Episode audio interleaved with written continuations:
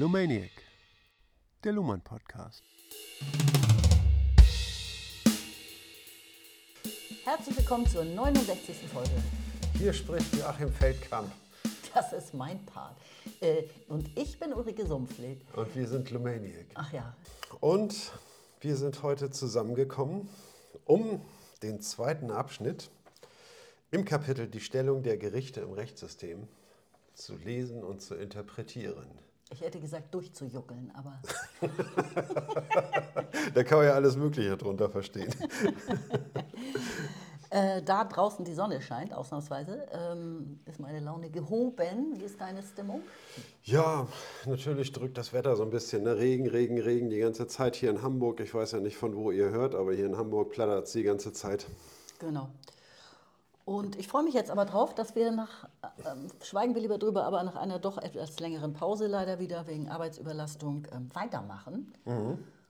Und ich könnte ganz kurz anteasern, was eigentlich, an welchem Punkt wir eigentlich gerade waren. Genau. Ja, erzähl mal.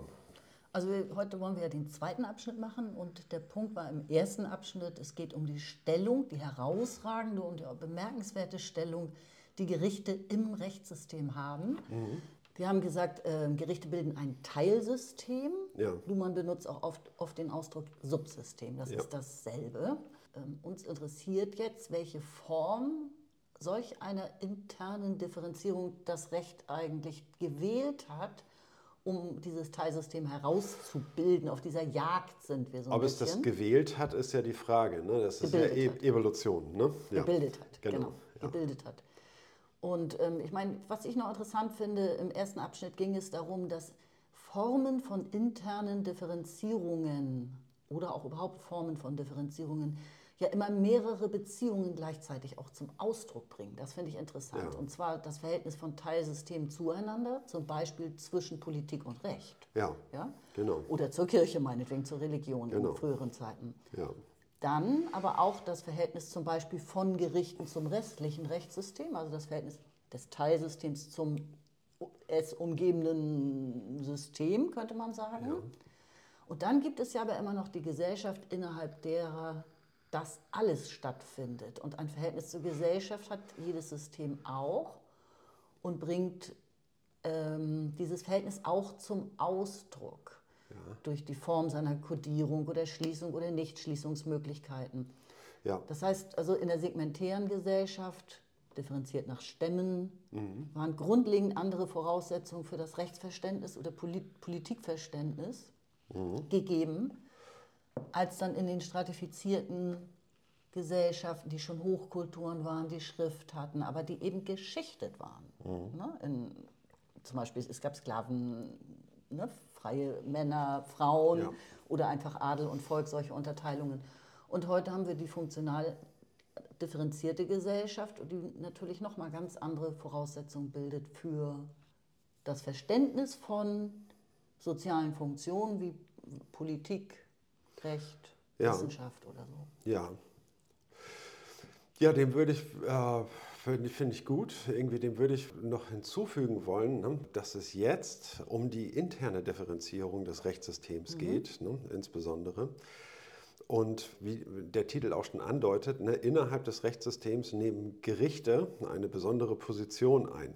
Das Rechtssystem hat eine innere Struktur und die geht kongenial, sage ich mal, mit der Evolution des Rechtssystems mit. Mhm. Und muss so auch äh, ihren internen Strukturen durch Außenpolitik äh, mit ausdifferenzieren. So, ne? Und da gibt es irgendwie ja diesen, diesen Punkt, irgendwie, ja, wir haben es ja mit einer ganz starken Interdependenz von Gesetzgebung und Rechtsprechung zu tun. Ja. Ne? Und das ist eine, äh, ein wichtiger Aspekt der internen Differenzierung des Rechtssystems. Ne? Klar, es gibt jetzt diese äußerliche Interdependenz, klar, das Rechtssystem muss sich in die Einheit der Gesellschaft, der kommunizierenden Gesellschaft integrieren ne, und äh, dort sich abgrenzen. Ne. Mhm. Mit, mit einem Code wird das gemacht, ne, aber dann geht es eben auch um die internen äh, Strukturen, ne, wie das jetzt organisiert wird, die Funktion des Rechtssystems, wie das nach innen organisiert wird. Sag nochmal, was ist Interdependenz? ist das Abhängigkeit? Das ist eine, äh, eine we wechselseitige Abhängigkeit. Abhängigkeit das, ne? das, drückt Inter ja. aus, dass es wechselseitig ist mhm. und Dependenz ganz klar Abhängigkeit. Ja, ne? Dependent, ja. ja. Mhm. Okay, ja, da hast du ja sozusagen das mega Keyword für diese Folge auch geliefert. Mhm. Es geht um die Unterscheidung zwischen Gesetzgebung und Rechtsprechung. Ja, genau. So, und jetzt würde ich vorschlagen, nach dieser kurzen Einführung steige ich in den Text ein mhm. und ich lese vor Abschnitt 2 auf Seite 299 in Niklas Luhmanns Das Recht der Gesellschaft. Surkamp Taschenbuchverlag für die Paginierung braucht man diese Angabe. Ich lese vor. Einen ersten Anhaltspunkt gewinnen wir mit der für die Selbstbeschreibung des, System, des Systems prominenten Unterscheidung von Gesetzgebung und Rechtsprechung. Dies liegt besonders deshalb nahe, weil sie in der alteuropäischen Tradition explizit mit Ausdifferenzierung gerechtfertigt worden war. Aristoteles hatte in einer im Mittelalter wieder aufgegriffenen Textstelle das Problem in der Unabhängigkeit der Rechtsprechung von verwandtschaftlichen und freundschaftlichen Bindungen des Richters gesehen. In der Unabhängigkeit also von der segmentären Differenzierung in einer schon schichtmäßig und nach Stadt-Land differenzierten Gesellschaft. Die Lösung lag für Aristoteles in der Eigendifferenzierung der Rechtspflege nach Gesetzgebung und Rechtsprechung. Also Rechtspflege bedeutet Gesetzgebung und Rechtsprechung. Mhm. Denn der Gesetzgeber müsse allgemeine Normen vorgeben, deren Auswirkungen auf Freunde und Feinde, Nahestehende und Fernstehende er wegen der Allgemeinheit der Normen und der Unbestimmtheit künftiger Anwendungsfälle schwer überblicken könne. Es genüge dann, den Richter an das Gesetz zu binden, um ihn darin zu hindern, Freunde zu begünstigen und Feinde zu benachteiligen. Nichts anderes solle auch die Formel ohne Ansehen der Person besagen. Ähm, sollte, aber kommt aufs Gleiche hinaus. So, ach so, sollte, okay. Mhm, diese Formel gibt es ja bis heute. Ja. Ja, sehr schön. Ja, ähm, ich habe das so verstanden, äh, Aristoteles, das war ja etwa 300 vor Christus, mhm. dass im Grunde die äh, zugrunde liegende gesellschaftliche Differenzierungsform, die segmentäre Gesellschaft, die hatte vorher gewirkt. Ja ich weiß nicht, wie viele Jahrtausende oder Zehntausende Jahre. Und da haben Ahnung. diese freundschaftlichen und genau. verwandtschaftlichen genau. Bindungen eine sehr wichtige Rolle gespielt. Genau. Na, so wurde es halt geregelt. Ne? Genau, und da war das sozusagen legitim, würden wir ja. heute sagen, ähm, dass eine Rechtsprechung äh, den eigenen Verband als maximale Größe sozusagen ja. oder die eigene Familie dann eher zu schützen versuchte. Ja. Ne? Das, so anders konnte man sich die Gesellschaft vorher nicht vorstellen. Ja. Und mir kommt es jetzt so vor, als ob man sozusagen mit Nachwirkungen aus dieser vergangenen Zeit, aus dieser vergangenen gesellschaftlichen Grunddifferenzierung, damit hat man noch mit Nachwirkungen zu kämpfen und stellt eben fest. Mhm.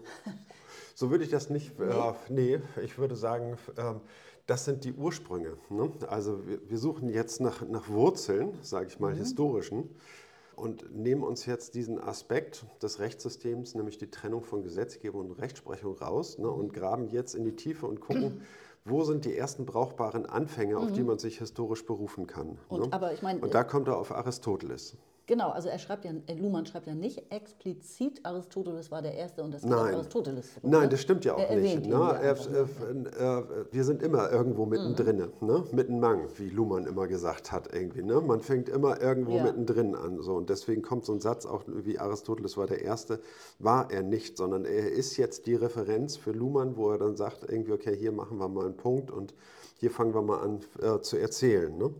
Und, und, da gehen wir, sehen wir sozusagen, dass, da, ähm, dass Aristoteles dazu ganz klar was gesagt hat. Der Richter muss an das Gesetz gebunden werden, damit er seine eigenen Leute nicht bevorteiligt ne, und, äh, und die anderen benachteiligt. Und ne? er sieht gleichzeitig, dass der Gesetzgeber gar nicht sehen kann, welche Auswirkungen die Gesetzgebung haben wird in Zukunft. Mhm. Ne? Der Gesetzgeber kann das ja gar nicht überblicken. Das steht ja auf einem ganz anderen Blatt irgendwie. Ne? Also, naja, das äh, hat ja Aristoteles auch formuliert. Ja. Hier in dem Satz, denn der Gesetzgeber müsse allgemeine Normen vorsehen, vorgeben, deren Auswirkungen ja. und so weiter er schwer überblicken könne. Okay, ja? alles klar, verstehe. Also er, er, er, trennt, er sieht, es gibt zwei Bereiche. Der Gesetzgeber hat eine, hat eine Aufgabe und kann die Zukunftswirkung schwer überblicken. Genau. Ne? Und der Richter hat dann wiederum die Aufgabe, bitte niemanden zu begünstigen, nur weil er verwandt ist. Genau. Na, und wir haben es natürlich auch mit einem viel größeren Kulturkreis zu tun. Ne? Das heißt also, vorher war segmentäre Gesellschaften, heißt es, ja, das sind Clans, sage ich mal, ne? die mhm. dann, also sehe ich jedenfalls immer so vor mir, ne? die bis zu 1000 Personen haben können. Ne? Aber mhm. das ist dann auch so das Maximum. Ne? Und dann kennt man die Leute langsam nicht mehr alle ne? genau. und fühlt sich denen natürlich dann auch nicht entsprechend verbunden. Und nun wächst Griechenland irgendwie, die Städte wachsen zusammen, es stehen Machtzentren, es steht natürlich, also vor allen Dingen Städte gibt es, die sich nach draußen abgrenzen, noch keine Nationalgrenzen, ne, sondern diese Städte gehen Bünde ein, ne, bilden Machtzentren und haben dann die Provinz drumherum. Ne, und es gibt ein Stadt-Land-Gefälle. Ne, und in diesem Gefüge nun ähm, sollen, ja, wie macht man das jetzt mit der Rechtsprechung? Ne? Die alten Prinzipien funktionieren ja nicht mehr. Und wenn jetzt mal der eine Richter von dem einen Clan und der andere Richter von dem anderen Clan, das gibt ja ein totales Durcheinander. Ne? Und das gibt Streit und Fehde und ähm, mhm. ne, bis aufs Blut. Und da sieht Aristoteles die Lösung in der Bindung der Richter an das Gesetz. Ne? Das muss genau geprüft werden, dass er das Gesetz richtig angewendet hat. Mhm.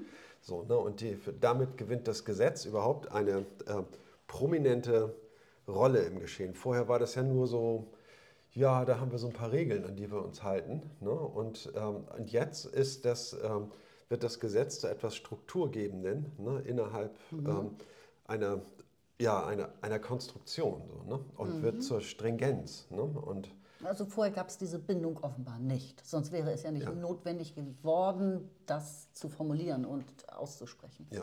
oder zu verschriftlichen. Ne? Genau. Ich würde sagen, dann machen wir jetzt, ich kann nicht weiterlesen. Ne? Ja. Jetzt geht es mit dem Römischen Reich weiter. Ja. Wobei ich mich da dann, kann ich vorweg vielleicht mal kurz sagen, auch kurz gefragt hatte, ist das jetzt in etwa zeitgleich zu verstehen? Nein. Ich glaube, nee? Nein, das, äh, also es gab ja. Ähm, das griechische Weltreich. Griechenland hat sich enorm aufgebläht, ne? hat natürlich jetzt nicht diese territorialstaatlichen Grenzen gehabt, ne? mhm. sondern da, wo dann die griechischen Truppen durchgezogen sind und alles wegrasiert haben, was, ich, was nicht bei drei auf den Bäumen waren. Ich ne? sag also, ja, wir juckeln durch den Text heute. ne, also das ging bis nach Persien und so weiter. Ne? Also darüber hinaus ne, mit Alexander. Und, äh, und danach kam dann das Römische Reich und das hat sich dann im Mittelmeerraum, also den ganzen Mittelmeerraum vereinnahmt und sich von da aus ausgebreitet. Ne? Und die haben sehr, die Römer haben sehr auf Griechenland geschaut als historische mhm. Vorlage. Ne, das goldene Zeitalter in Griechenland, was Griechenland erlebt hat, da sind starke Strukturen entstanden und da hatten sie großen Respekt und haben viel übernommen aus der äh, griechischen Kultur. Also du sich. würdest das jetzt sozusagen als aufbauend datieren, das Folgende, was uns über das Luhmann genau. jetzt hier schreibt? Genau, so okay. also Griechenland war auf jeden Fall vorher, ich würde mal sagen 400 ähm, vor Christus, irgendwie mhm. ganz grob. Ne? Und, äh, und dann kommt das Römische Reich, was dann bis ins Mittelalter hinein äh, reicht, also ja. 1000 Jahre, irgendwie knappe. Ja. ja. Also ich bin ja der totale Geschichtsloser und habe deswegen auch nochmal ganz schnell, ich gebe es ja zu, in Wikipedia geguckt, das Römische Reich hat definitiv keinen Anfangspunkt. Also man kann es nicht datieren mhm. und es ist äh, e-, egal, wer was behauptet, das ist auf jeden Fall stark umstritten. Ja, Aber es gibt auch schon Anfangspünktchen, meinetwegen 500 vor Christus, also sogar schon vor Aristoteles. Ja. Je nachdem, was, was für einen Akzent man überhaupt setzen will oder was, ne, worauf man hinaus will.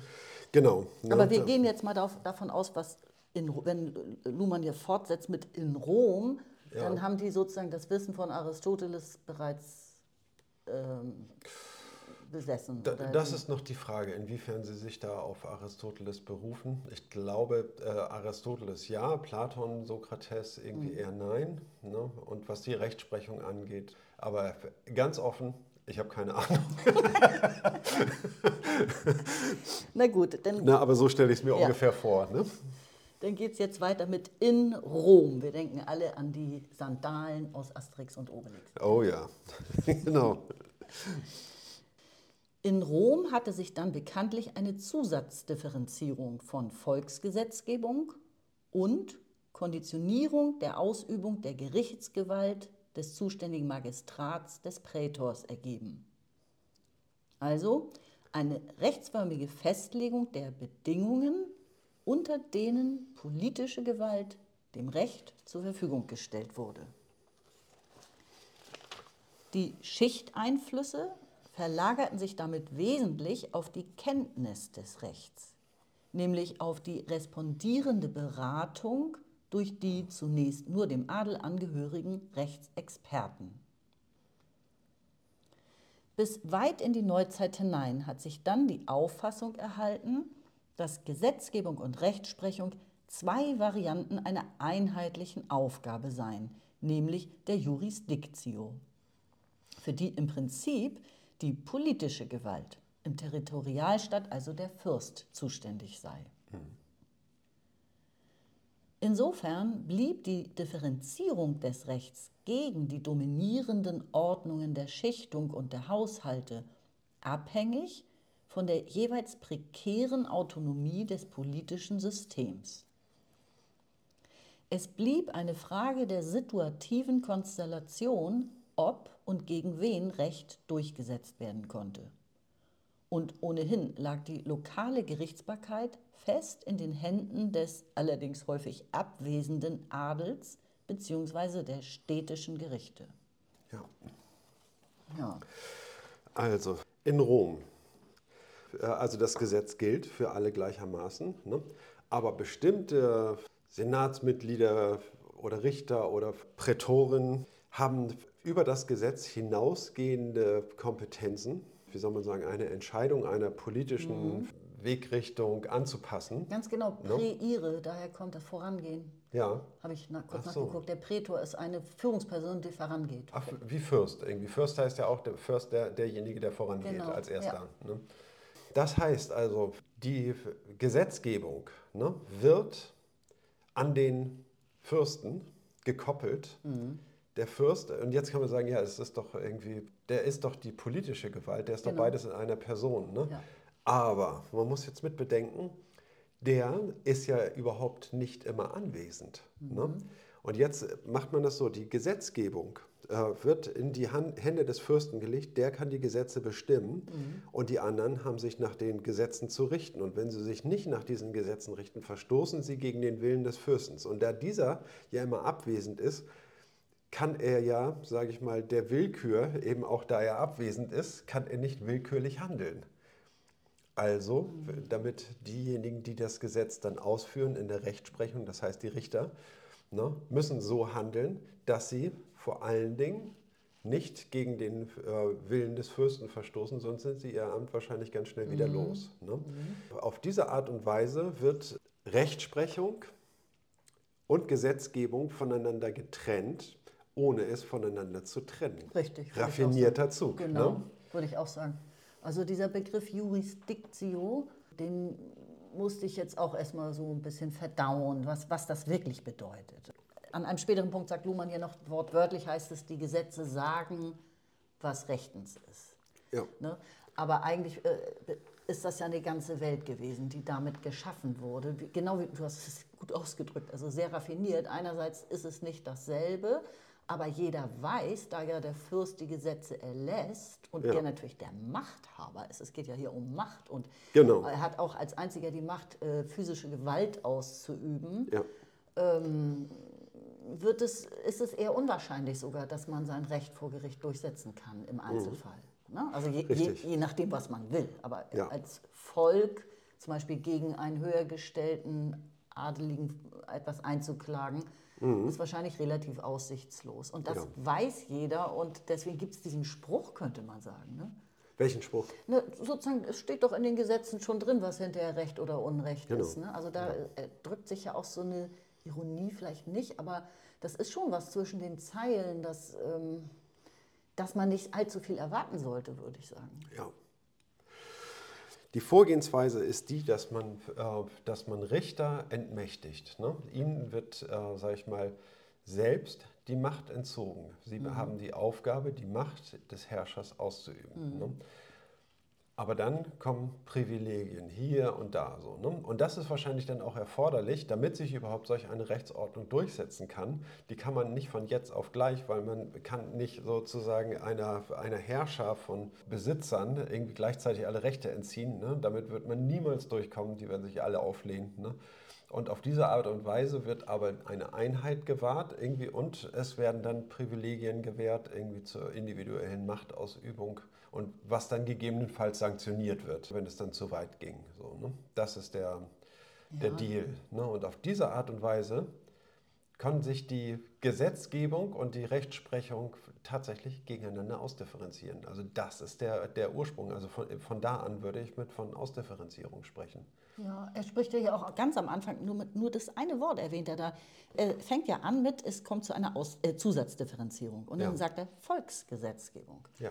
Volk ist ja eine zusätzliche Differenzierung. Ja. Ne? Also Gesetzgebung wird Volksgesetzgebung. Das, ist, das heißt, die Gesetzgebung geht einen eigenen Weg und differenziert sich auch weiter aus. Für die Volksgesetzgebung gibt es dann ja auch eigene Regeln. Wer ja. Äh, kann, heute würden wir sagen, im Parlament sitzen? Ja. Ne? Wer darf mitbestimmen, wer darf eine Rede halten, die äh, Parlamentarier beeinflussen und ja. so weiter. Ich würde schon sagen, dass es eine Bifurkation gegeben hat, ähm, eine Zweiteilung. Die Gesetzgebung differenziert sich aus und die Rechtsprechung differenziert sich ihrerseits aus, oder? Es ist ja Wie ist ehrlich gesagt dein Punkt noch nicht so richtig klar, wenn du den nochmal zusammenfassen ähm, könntest? Also der, dein nur, wichtigstes Argument. Ne, es ist gar kein Argument, sondern ich fand, dass wir das jetzt ein bisschen übersprungen haben. Du bist jetzt komplett auf die Rechtsprechung eingegangen. Aber er sagt ganz zu Anfang ja auch, Volksgesetzgebung und Rechtsprechung gehen zwei getrennte Wege. Beides ja. differenziert sich aus. Also so verstehe ich das. Nämlich die, äh, aus der Gesetzgebung wird auch eine Volksgesetzgebung. Das ja. ist ein vollkommen eigener Entwicklungsstrang. Aber Volksgesetzung heißt dann eben auch, dass es nicht äh, unbedingt die, äh, auch die Regelung für den Adel. Ne? Der Adel ist da ausgenommen bei der Volksgesetzgebung. Ne? Das wüsste ich jetzt nicht. Also eigentlich war ja nur der Adel gebildet und es ist, erscheint mir unvorstellbar, dass das einfache Volk an der sogenannten Volksgesetzgebung überhaupt beteiligt, also ernsthaft beteiligt war. Mhm.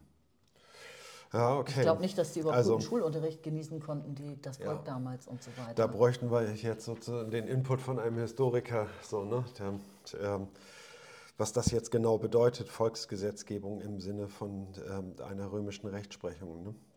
Ich glaube, da müssen wir dann ein bisschen mhm. drüber hinweggehen. So, ne? Okay. Ja. Äh, Gut, warte mal, einen Punkt hatte ich, glaube ich, auch noch. Genau, ich wollte noch darauf hinweisen. Er sagt ja hier, die Schichteinflüsse verlagern sich. Und zwar ja. wesentlich. Ja. Man muss nämlich jetzt Kenntnisse haben. Genau. Und das sind auch schon so kleine Vorboten der funktionalen Ausdifferenzierung, finde ich. Die, ne, heute ist es ja so, du musst Rechtsexperte sein, du musst mhm. Jura studiert haben mhm. und es ist schichtunabhängig. Ja. Damals war es aber so, dass eben eigentlich nur der Adel gebildet war. Und deswegen, mhm. ne, also es reichte zwar nicht mehr jetzt dem Adel anzugehören, aber ähm, das war sowieso Voraussetzung, könnte ja. man sagen, ähm, um überhaupt eine Grundbildung haben zu können. Aber mal, auch der Adel musste zusätzlich Rechtskenntnisse erwerben. Ja. Nicht jeder war dann dafür Richtig. geeignet. Und von da an hat sich dann der Adel selbst kontrolliert. Ne? Das heißt also, diese, äh, es sind ja Privilegien verteilt worden, Machtkompetenzen auch verteilt worden, wie sie äh, diese Macht nutzen können. Damit ist eine Grenze gesetzt, im Gesetz. Ne?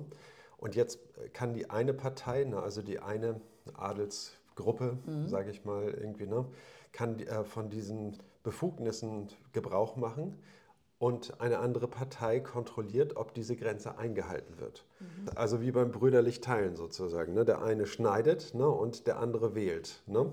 Insofern gibt es dann auch mit einer einfachen Grenzziehung gleichzeitig irgendwie eine initiale äh, Zündung der Selbstkontrolle. Ne? Ja, was weiß denn der König irgendwie, ne, wie die ihre Macht ausüben? So, ne? Ja, ja. Na, wie funktioniert das irgendwie? Ne? Der, also ich meine, dem König entgeht ja alles. Ne? Der weiß ja nicht, was ja. in den Gerichtssälen passiert. So, ne? mhm. ne? Aber dadurch, dass eben eine klare Grenze gezogen ist, entstehen auch gleichzeitig Kontrollmöglichkeiten mhm. ne? und ähm, Be Benachteiligungen können reklamiert werden, ne? mhm. wenn Befugnisse überschritten werden. Ne? Okay. Aber insgesamt bleibt es, er, er sagt ja hier bis weit in die Neuzeit bei dieser Auffassung der, von Jurisdictio, das mhm. eine ist, bedingt sowieso das andere, Ähm, und damit mit, bis weit in die Neuzeit meinte er auf jeden Fall schon mal mindestens 16. Jahrhundert. Ne? Ja. Also oder, äh, im 17. Jahrhundert beginnt das dann allmählich zu bröckeln. Eben ja. Thomas Hobbes. Ähm, also ja. da gibt es zu viele Machiavelli, ne? zu viel neues Gedankengut. Aber äh, ungefähr bis 17., Mitte 17. Jahrhundert hat man diese Auffassung gehabt, Recht haben ist nicht Recht bekommen, würden wir heute sagen. Mhm. Und hat diesen Gedanken gehabt, dass das eigentlich zwei Seiten einer Medaille sind. Ja. Dann lese ich den nächsten Abschnitt vor, mhm. und zwar auf Seite 300, das letzte Drittel da. Anzeichen beginnt es. Mhm.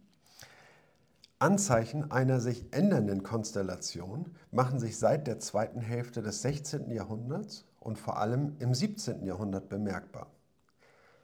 Sie liegen darin, dass die Potestas Legislatoria als Komponente des frühen, frühmodernen Souveränitätsbegriff aufgewertet und die entsprechende Kompetenz zur Durchsetzung der Ordnungsideen des modernen Territorialstaates verstärkt in Anspruch genommen wird. Potestas legislatoria bedeutet in diesem Zusammenhang die äh, gesetzgebende Kraft oder die gesetzgebende Leistung. Ne? Mhm. Ja. Fast unmerklich verlagert sich das Gesetzgebungsverständnis aus dem Kontext Jurisdictio, die Gesetze sagen, was rechtens ist, in den Kontext Souveränität. Und in diesem Vorgang verschmelzen für Jahrhunderte die Vorstellungen von Rechtssouveränität und politischer Souveränität. Die Eminenz des Gesetzbegriffs fordert, dass man Teilkompetenzen in die Gesetzgebungskompetenz einschließt. So die Kompetenz des Annullierens und Änderns, die Kompetenz der fallweisen Durchbrechung, Derogation, des Gewährens von gesetzesdurchbrechenden Privilegien und nicht zuletzt die Kompetenz zur Interpretation der Gesetze in den heute sogenannten Hard Cases. Vor allem daraus ergibt sich die Notwendigkeit einer territorialstaatlichen Reform und Vereinheitlichung des Justizwesens. Jo. Also ich kann dir sagen, ich habe ganz schön gebrütet über diesen unschuldigen Absatz. Ehrlich. Ähm, irgendwie hat man alles schon mal gehört. Ne? Ganz klar, souverän mhm. zum Beispiel, ne? als so ein Mega-Keyword. Und dass es sich verändert hat, weiß man ohnehin, ja. Äh, wir haben jetzt auch schon gelernt, dass die Gesetzgebung wurde erhöht. Also das, mhm. das meint er hiermit die Eminenz des Gesetzesbegriffs, ja. ne? dass das so ein bisschen hierarchisch gedacht war, über den, der Rechtsprechung stehend. Ja. Ne? Das war jetzt ja über Jahrhunderte so gewesen.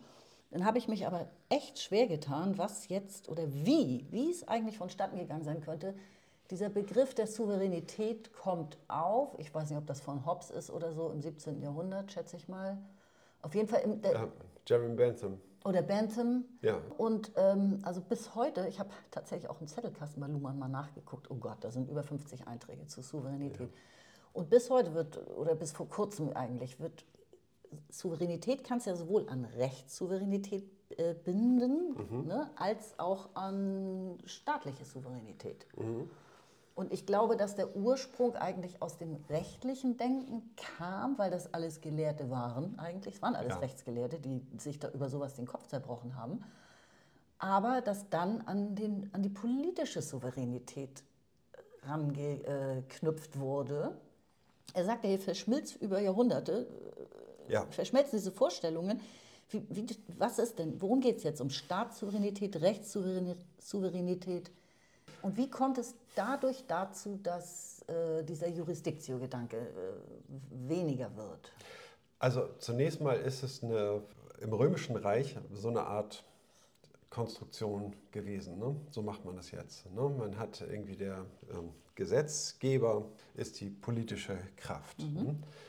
Und jetzt kommt dieser Gedanke der Souveränität, ist auch äh, stark geknüpft an den Territorialstaat. Ne? Würde ich auch sagen. Das heißt also, da laufen alle Fäden zusammen. Ne? Das ist dieser Absolutheitsgedanke, der wiederum in Rom jetzt nicht so interpretiert worden wäre. Nee, wir sind ne? ja schon im 17. Jahrhundert genau. jetzt etwa. Genau, 17. Jahrhundert, irgendwie, ne? Mittelalter ist vorbei irgendwie und dann äh, und jetzt irgendwie das ist der Aufbruch in die Moderne. Ne? Und ähm, dann Puh, wer war das irgendwie? Wer hatte diesen Satz gesagt? Der Staat bin ich irgendwie, ne? L'État c'est moi, das ist auf jeden Fall Ludwig XIV., Sonnenkönig, 17. Jahrhundert, würde genau passen. Genau das, wo wir ja. gerade äh, vermutet haben. Ja. L'État c'est moi. Genau. Und das wäre sozusagen das anbrechende 18. Jahrhundert, ne? Wir sind im 17. Jahrhundert. Ende 17, Anfang ja. 18. Ja.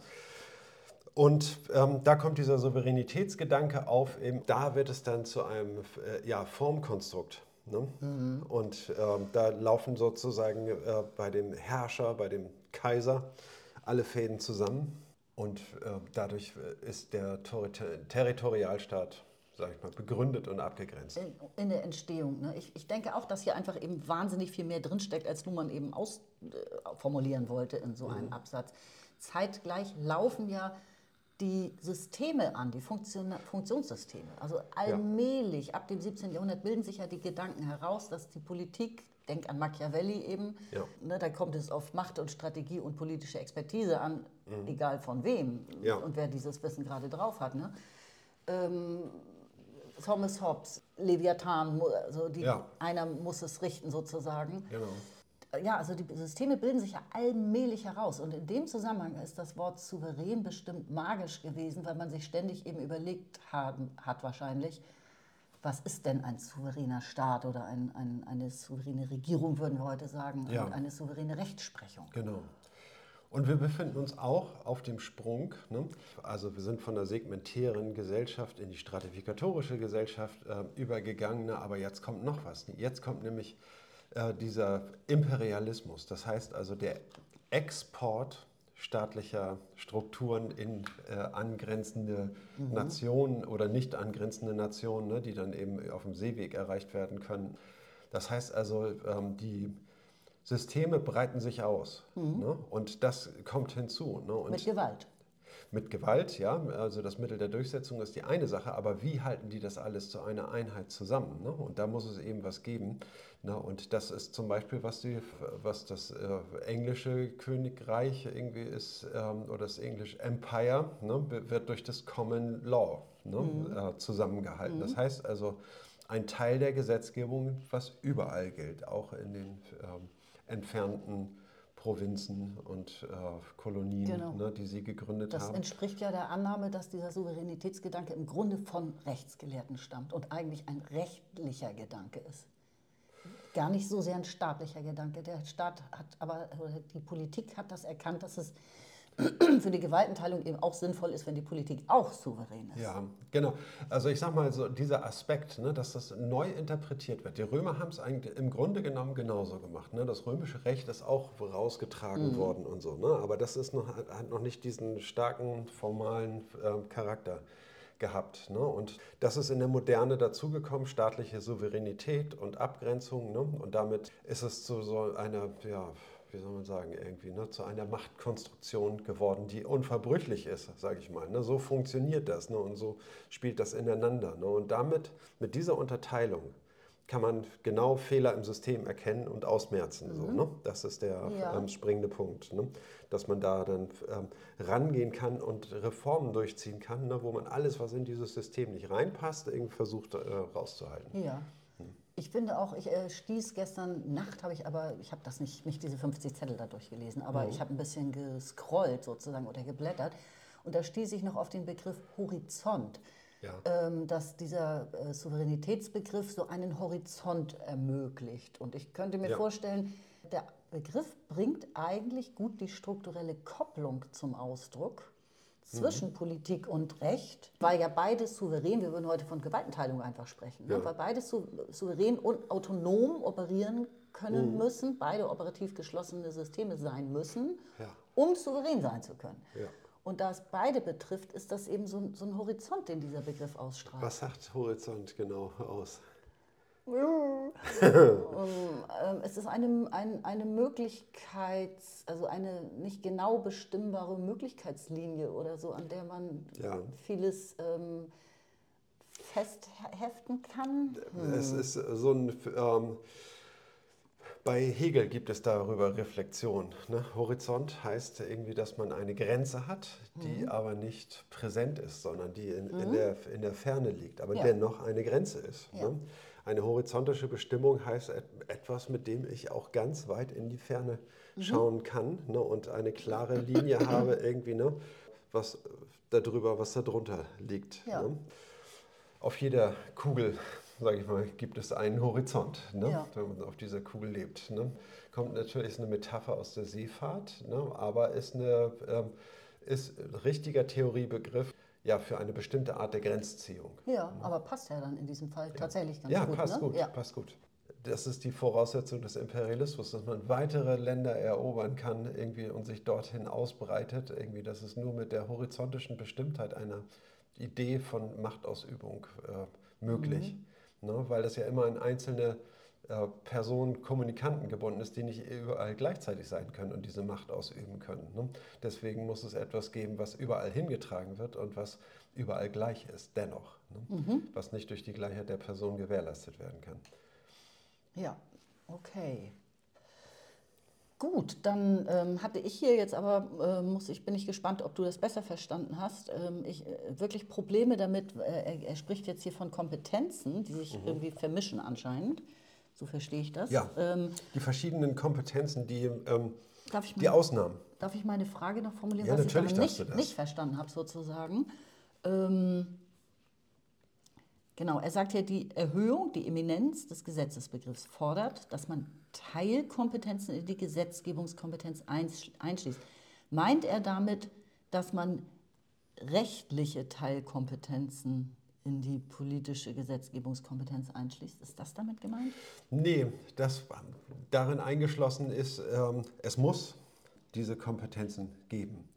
Ne? Denn es stellt sich irgendwie an vielen Stellen stellen sich die, äh, stellt sich die Absurdität von, von Gesetzen heraus und sagt irgendwie, also wenn wir hier mhm. jetzt das Gesetz so zum ähm, in Anschlag bringen, wie es zu interpretieren ist, ne, dann äh, passiert immer genau das Falsche und es funktioniert überhaupt nicht. Ne? Und das heißt also, es muss, äh, das kann nicht der, der ähm, Kaiser machen, dass er alle kleinen Gesetzänderungen irgendwie selber ausführt. Irgendwie. Er ist ja der Souverän. So, ne? Und dann, ähm, also, äh, und das Gesetz muss ständig angepasst werden, also muss er ständig zu Hause sitzen und die Gesetze alle ändern.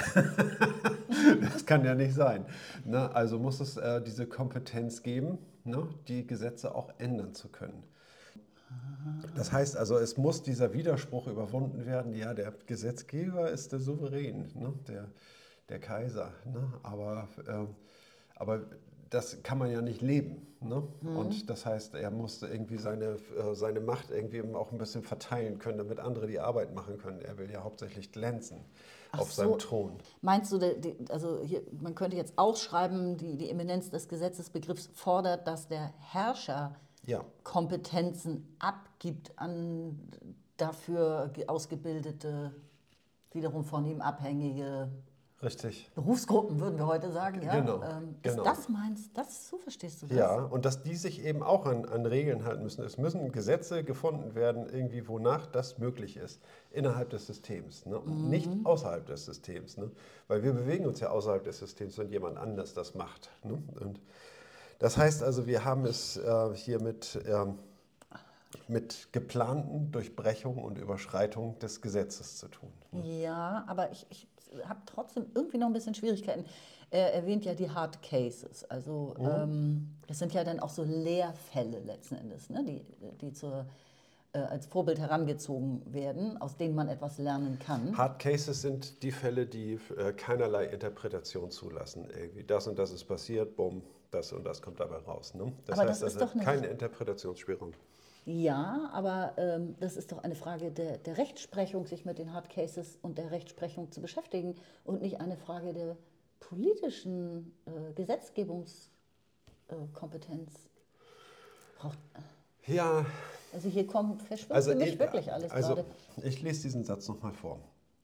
Die Eminenz des Gesetzbegriffs fordert, dass man Teilkompetenzen in die Gesetzgebungskompetenz einschließt so die Kompetenz, die Kompetenz des Annullierens und Änderns von Gesetzen. Ne? Mhm. Die Kompetenz der fallweisen Durchbrechung, Derogation. Ne? Mhm. Fallweise Durchbrechung. Das muss auch organisiert sein. Ne? Aber nicht in der Rechtsprechung, sondern bei der Gesetzgebung, richtig?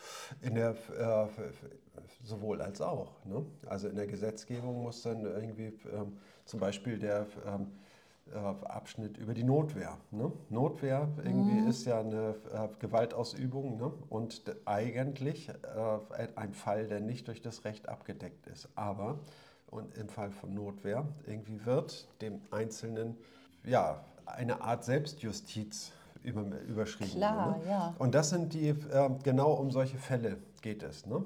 Also dass man ähm, geplante Durchbrechungen also ich verstehe noch nicht so ganz. Also wir ähm, haben es, sage ich mal, mit, ähm, mit einem Reformprogramm zu tun. Ne? Wir mhm. haben es zunächst mal mit einer Vereinigung von Gesetzgebung und Rechtsprechung durch den Herrscher mhm. oder im, in der Person des Herrschers zu tun. Ne? Ja.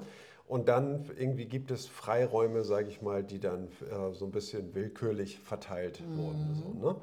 Und jetzt äh, verstärkt sich nochmal dieser, der Gesetzbegriff. Ne? Es wird äh, zu, einem Grund, Grundverständnis der Souveränität, dass Gesetzgebung und Rechtsprechung, sage ich mal, in dieser Macht vereint ist, ne?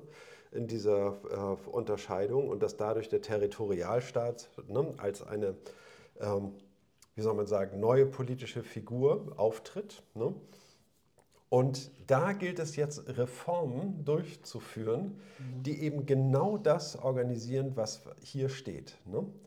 Also äh, Kompetenzen des Annullieren und Änderns von mhm. Gesetzen müssen organisiert werden. Das darf nicht der Willkür überlassen bleiben, sondern es muss organisiert werden ja. und muss in diese Richtung ähm, äh, reflektiert und reformiert werden. Ne? Die Kompetenz der fallweisen Durchbrechung. Ne? Das Gewähren von gesetzesdurchbrechenden Privilegien mhm. und nicht zuletzt die Kompetenz der Interpretation der Gesetze in den heute sogenannten Hard Cases. Ne, die Interpretation, ne, mhm. durch Interpretation werden dem Richter ja auch Freiräume gegeben. Ne? Definitiv, ja, ja. Ne? Und mhm. das ist äh, aber diese äh, Interpretation von Gesetzen hat Grenzen. Ne? Und das muss ähm, die müssen eingeschränkt werden. Und in den Hard Cases gibt es eigentlich überhaupt keinen Interpretationsspielraum. Mhm. Ne? Und das ist der. Wenn du das sagst, ich war mir so nicht klar, okay? Ja, ja deswegen heißen sie ja okay. Hard Cases, ne? weil ja. sie irgendwie eine, weil sie hart sind. Ne? Jetzt habe ich es verstanden. Ja. Nicht weich, das Gegenteil von weich und interpretationsbedürftig. Ne? Okay.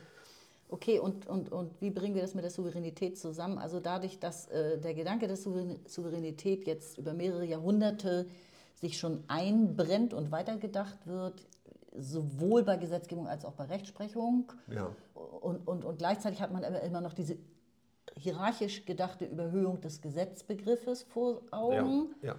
ja. Ähm, ja. Also ich kann es nicht wirklich flüssig trotzdem zu einem sinnvollen historischen Entwicklung zusammenfassen. Ich, ja. Naja. Ich, ich ahne es, aber. Ich meine, das ist die Gewaltenteilung sagt ja durchaus was sozusagen. Ne? Und das ist ein, ähm, wie soll man sagen, die staatliche Souveränität ne, ist ein Konstrukt, was diese Trennung verlangt. Auf jeden Fall, ne? natürlich. Ne? Sowohl Und, als auch die Souveränität auf beiden Seiten. Ja, ne? Das ja. ist ja gerade die Gewaltenteilung. Also letztlich ist es aber so, ne? wir haben es auch schon, ja, da kommen wir im nächsten Abschnitt noch drauf zu sprechen, aber wir haben okay. es. Äh, schon im Römischen Reich mit der Ausdifferenzierung des Rechts. Ne? Das mhm. Recht hat sich, im, also die Rechtsprechung ne? ja. des Rechtssystems, ne? hat sich äh, schon im Römischen Reich äh, nahezu ausdifferenziert. Ne? Jetzt geht es darum, sauber zu machen. ne? Das heißt also, die Ausdifferenzierung hat sich schon vollzogen, aber jetzt ist die, ähm, wie soll man sagen, es gibt noch viele äh, Stellen, an denen gearbeitet werden muss. Ja. Ne? Der, diesen Status beschreibt es eigentlich. Na gut, Okay, dann war ja der letzte Satz jetzt aus diesem Absatz. Daraus ergibt sich vor allem die Notwendigkeit, Territorialstaatsreform bitte muss her und das Justizwesen muss vereinheitlicht werden. Ja. Also im Ter Territorialstaat jeweils, genau. im Machtbereich. Ja. Ja. Dann darf ich, glaube ich, weiterlesen. Ja. Seite 301, der zweite Absatz. Zunächst wird also die gleichsam unitarische Vorstellung von Verantwortung für das Recht nur neu bestimmt. Die politischen Verschiebungen auf dem Weg vom Ständestaat zum absolutistisch regierten Staat erzeugen terminologische Variationen und nutzen sie für ein allmähliches Aushöhlen alter Mitwirkungsrechte.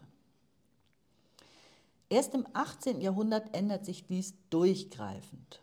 Und erst jetzt gewinnt die Differenzierung von Gesetzgebung und Rechtsprechung die heute geläufige Prominenz. Im Zusammenhang mit ausgeprägten Interessen an Rechtsreformen hat vor allem Jeremy Bentham eine deutliche Trennung von Gesetzgebung und Rechtsprechung gefordert, ohne damit allerdings wirklich ins Common Law einbrechen zu können. Der zusammenfassende Kompetenzbegriff der Jurisdictio wird ersatzlos gestrichen. Man denkt jetzt, was immer die Begründungsfiguren der Natur oder der Vernunft noch besagen mögen, konsequent vom positiven Recht her. Und rückblickend gesehen hat man den Eindruck, als ob das Risiko der Entscheidungsabhängigkeit allen Rechts auf zwei Instanzen verteilt und damit erträglich gestaltet werden sollte. Nicht die Ausdifferenzierung, sondern die Kontingenz des bereits ausdifferenzierten Systems ist das Problem, auf das die Unterscheidung von Gesetzgebung und Rechtsprechung reagiert. Zitat Ende.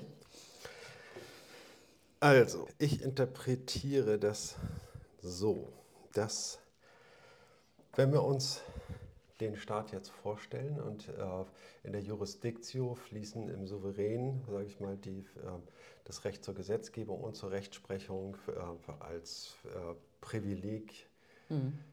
ein, dass der Herrscher seine Macht damit erweitert, dass er zunächst mal den, den, diejenigen, seine, seine Untertanen äh, entmächtigt und sich selber, sage ich mal, diese äh, Machtansprüche mhm.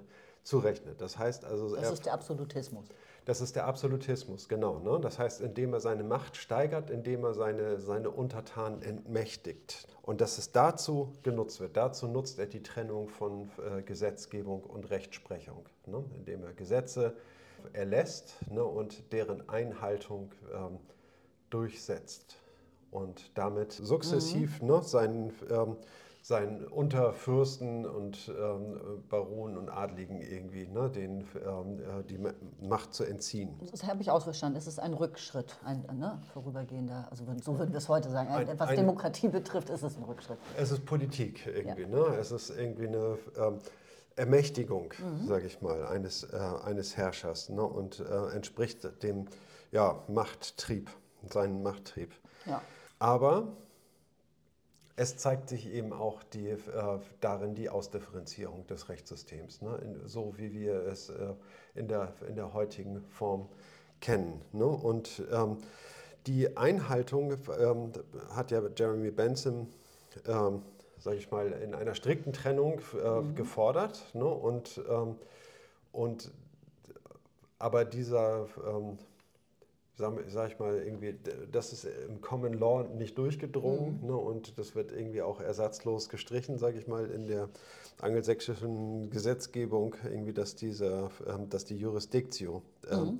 dort irgendwie zu einem Art Grundbegriff geworden ist. Ja, ne? dazu will ich auch noch kurz was sagen. Juristik. Ich wollte, ja, ja, nur dieser eine bevor, Satz. Bevor du gleich äh, mich auf ein anderes Thema bringst, Gut. irgendwie will ich nur noch das kurz abschließen. Ne? Man denkt jetzt, steht hier, konsequent vom positiven Recht her. Mhm. Das ist das Wichtige. Ne? Mhm. Ne? Damit ist die konsequent vom positiven Recht her zu denken. Ne? Damit ist die Ausdifferenzierung des Rechtssystems irgendwie ähm, hinreichend äh, begründet. Genau, richtig. Hatten wir ja in vorigen Abschnitten auch schon drüber gesprochen. Das äh, wird hier jetzt eben nicht nochmal erwähnt, aber ausschlaggebend war dabei ja auch äh, die Ausdifferenzierung des Rechtsverfahrens, äh, bei dem nur noch auf geltendes Recht Bezug genommen werden darf seitdem und eben nicht mehr Bezug genommen werden darf auf das alte Naturrecht, auf Vernunftrecht, auf Moral, auf Sitten, auf Charakter und so weiter. Das ist jetzt alles nicht mehr erlaubt. Und diese Ausdifferenzierung, Ausdifferenzierung des Rechtsverfahrens hat er maßgeblich dazu beigetragen, dass die Argumentation eben entsprechend sich nur noch auf geltendes Recht beziehen konnte und hat eben auch äh, klar gemacht, dass das positives Recht ist. Mhm. Und wiederum menschgemachtes Recht, das auch geändert werden kann, wiederum durch Menschen, die dafür denn die Expertise haben. Genau. Ne? Ja. Ach so, ja, wir haben möglicherweise ist ähm, den Zuhörern gar nicht bewusst, was positives Recht ist. Das heißt menschgemachtes Recht. Ne? Im Unterschied zu äh, anderen Rechtsquellen wie Gott genau. oder Natur. Ne?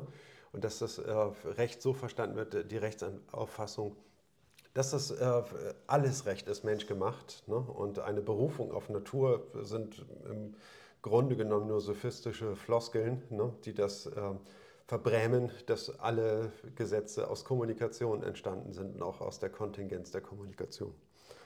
Genau, und dadurch, dass sich das Recht dermaßen ausdifferenziert, muss dieser Satz Jurisdiktion muss ja gestrichen werden, weil die Voraussetzungen, die diesen Satz ja begründet haben, diese Herrschaft der Fürsten, die ja. diese äh, Diktatur praktisch ausüben konnten, diese Voraussetzungen haben sich ja geändert. Mhm. Die sind nicht mehr da und deswegen ja. muss man diesen Satz auch streichen. Ja. Ne? Die Gesellschaft, die allgemeinen gesellschaftlichen Voraussetzungen dafür haben sich durch die funktionale Ausdifferenzierung von Funktionssystemen sind jetzt weggefallen. Ja, richtig. Ja. So, jetzt, ich lese den Schlusssatz nochmal genüsslich vor. Oh, also, ja. Und damit schließen wir auch für heute die äh, Sitzung ab. Denn haben wir irgendwie äh, den nächsten Abschnitt, der hat dann noch eine sinnvolle Länge. Deswegen. Der letzte Satz heißt, nicht die Ausdifferenzierung, sondern die Kontingenz des bereits ausdifferenzierten Systems ist das Problem, auf das die Unterscheidung von Gesetzgebung und Rechtsprechung reagiert. Hm. Also. Und das jetzt mal in einfach. Ja. Nicht die Ausdifferenzierung als solche. Mhm. Dass die äh, Ausdifferenzierung heißt, dass das Rechtssystem sich von dem politischen System trennt, ne? dass das irgendwie äh, getrennt gehalten wird. Nicht das ist das äh, Problem, auf das reagiert wird, ne? sondern das Problem ist die Kontingenz ja. ne? in dem bereits ausdifferenzierten System ja. worauf Politik und Recht Bezug nehmen. Mhm. Das heißt, Kontingenz heißt ja Kontingenz heißt Zufall, ne? gerichteter Zufall, ja. ganz genau. Ne? Aber äh, letztlich heißt es irgendwie, ne, dass wir kommunizieren ne? und die Anschlussfähigkeit der Kommunikation ist das Leitende. Das heißt also, wir äh, kommunizieren, indem wir anschlussfähig aneinander anschließen und Anschlussfähigkeit setzt einem Freiraum Grenzen. Ne? Und was entsteht aus unserer Kommunikation, ist innerhalb dieser Grenzen gesteuert. Ne? Mhm. Aber was dann tatsächlich passiert, ist wiederum frei. Ne? Das heißt, dieser Kontingenzbereich irgendwie, der hat eine gewisse Größe mhm. ne? und, ähm, und die Kommunikation kann auch äh, mit diesem Variationspotenzial verschiedene Evolutionen beginnen, ganz verschiedene. Ne? Mhm. Also daraus können sich ganz unterschiedliche Dinge entwickeln. Ne? Und ja, schöner, schöner Merksatz ist doch, Kontingenz ist gleich, es kann auch anders kommen. genau. Die Kontingenz ne, macht es erforderlich, dass wir von dieser äh, Trennung von Gesetzgebung und Rechtsprechung Gebrauch machen, um diese Kontingenz zu bewältigen, mhm. ne, die sich äh, entwickelt hat. Ne? Ja, innerhalb der Systeme, innerhalb beider Systeme ne? oder nur innerhalb des Rechtssystems?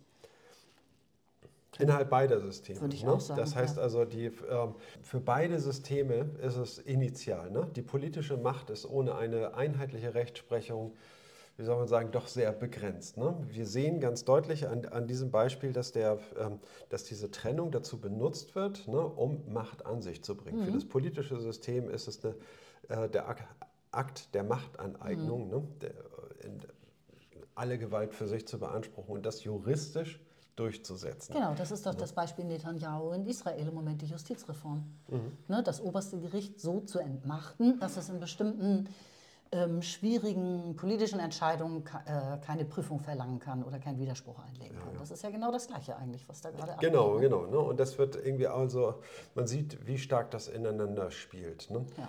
Für das Rechtssystem bedeutet das, dass es auch äh, das Rechtssystem eine eine Autonomie hat ne, und dafür für eine gleichmäßige Anwendung äh, des Gesetzes zu sorgen und damit eine, eine Gerechtigkeit herzustellen. Ne. Aber im laufenden Prozess ne, ist es halt eben immer die Kontingenz ne, der Kommunikation innerhalb des Rechtssystems, ne, alles, was daraus entstehen kann. Ne, um das wieder äh, restrukturieren zu können, ist diese Trennung von Gesetzgebung und Rechtsprechung mhm. einfach immer wieder erforderlich. Ne? Und das ist der ähm, springende Punkt. Ne?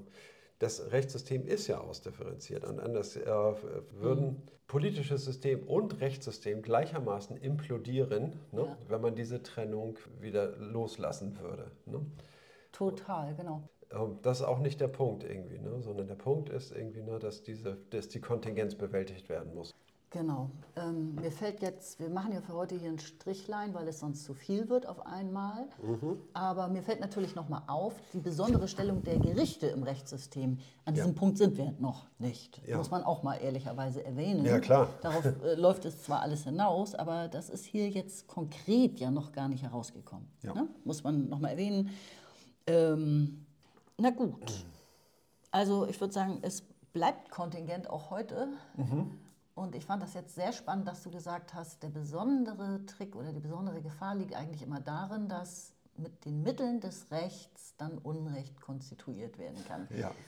Genau. Und diese Gefahr, die bleibt auch trotz Gewaltenteilung bestehen, wie man bis heute sehen kann. Ja. Okay, liebe Zuhörer, dann haben wir es, glaube ich, für heute geschafft es ist irgendwie auch ein schwieriger Brocken. Je weniger ja. Theorie darin enthalten ist, desto schwieriger finde ich das. Und diese historischen Exkurse, die sind immer von so viel Unwissen unsererseits auch geprägt irgendwie. Ne? Man kann ja nicht alles wissen.